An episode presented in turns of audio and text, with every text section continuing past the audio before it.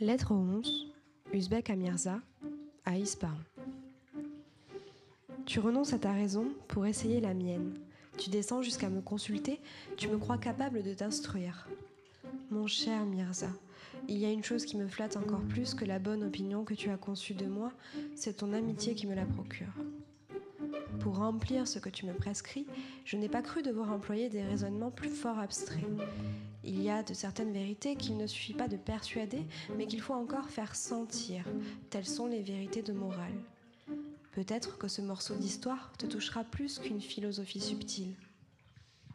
Il y avait en Arabie un petit peuple appelé troglodytes, qui descendait de ces anciens troglodytes qui, si nous en croyons les historiens, ressemblaient plus à des bêtes qu'à des hommes. Ceci n'était point si contrefait. Ils n'étaient point velus comme des ours, ils ne sifflaient point. Ils avaient deux yeux, mais ils étaient si méchants et si féroces qu'il n'y avait encore parmi eux aucun principe d'équité ni de justice. Ils avaient un roi d'une origine étrangère qui, voulant corriger la méchanceté de leur naturel, les traitait sévèrement, mais ils conjurèrent contre lui, le tuèrent et exterminèrent toute la famille royale.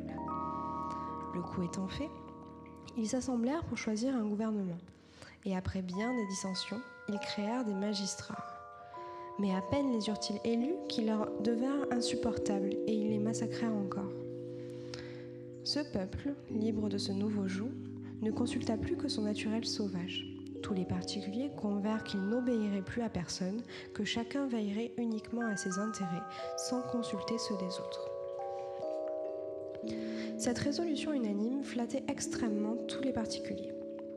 Ils disaient Qu'ai-je à faire d'aller me tuer à travailler pour des gens dont je ne me soucie point? Je penserai uniquement à moi, je vivrai heureux, que m'importe que les autres le soient. Je me procurerai tous mes besoins, et pourvu que je les ai, je ne me soucie point que tous les autres troglodytes soient misérables. On était dans le mois où l'on ensemence les terres.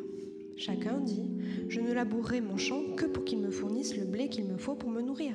Une plus grande quantité me serait inutile. Je ne prendrai point de la peine pour rien. Les terres de ce petit royaume n'étaient pas de même nature. Il y en avait d'arides et de montagneuses, et d'autres qui, dans un terrain bas, étaient arrosées de plusieurs ruisseaux. Cette année, la sécheresse fut très grande, de manière que les terres qui étaient dans les lieux élevés manquèrent absolument, tandis que celles qui purent être arrosées furent très fertiles. Ainsi les peuples des montagnes périrent presque tous de faim par la dureté des autres qui leur refusèrent de partager la récolte. L'année d'ensuite fut très pluvieuse. Les lieux élevés se trouvèrent d'une fertilité extraordinaire et les terres basses furent submergées. La moitié du peuple cria une seconde fois famine, mais ces misérables trouvèrent des gens aussi durs qu'ils l'avaient été eux-mêmes. Un des principaux habitants avait une femme fort belle. Son voisin devint amoureux et l'enleva. Il s'émut, une grande querelle, et après bien des injures et des coups, ils convinrent de s'en remettre à la décision d'un troglodyte qui, pendant que la République subsistait, avait eu quelques crédits. Ils allèrent à lui et voulurent lui dire leur raison. Que m'importe, dit cet homme, que cette femme soit à vous ou à vous. J'ai mon champ à labourer. Je n'irai peut-être pas employer mon temps à terminer vos différends et à travailler vos affaires tandis que je négligerai les miennes. Je vous prie de me laisser en repos et de ne m'importuner plus de vos querelles. Là-dessus, il les quitta et s'en alla travailler sa terre.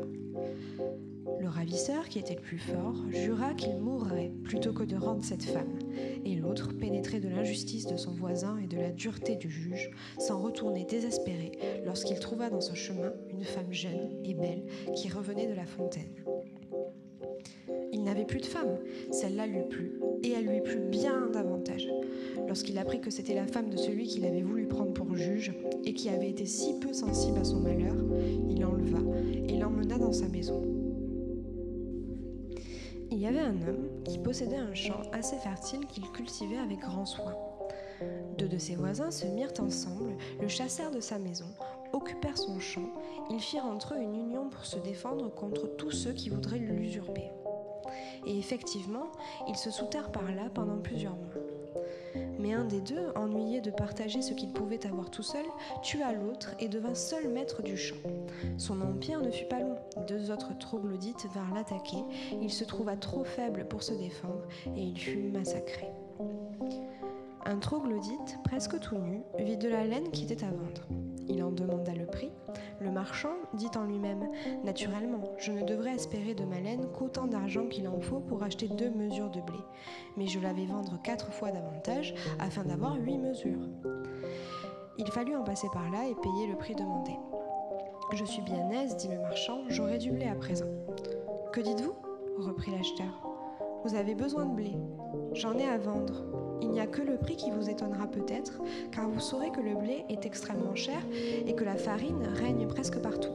Mais rendez-moi mon argent et je vous donnerai une mesure de blé, car je ne veux pas m'en défaire autrement. Dussiez-vous crever de faim. Cependant, une maladie cruelle ravageait la contrée.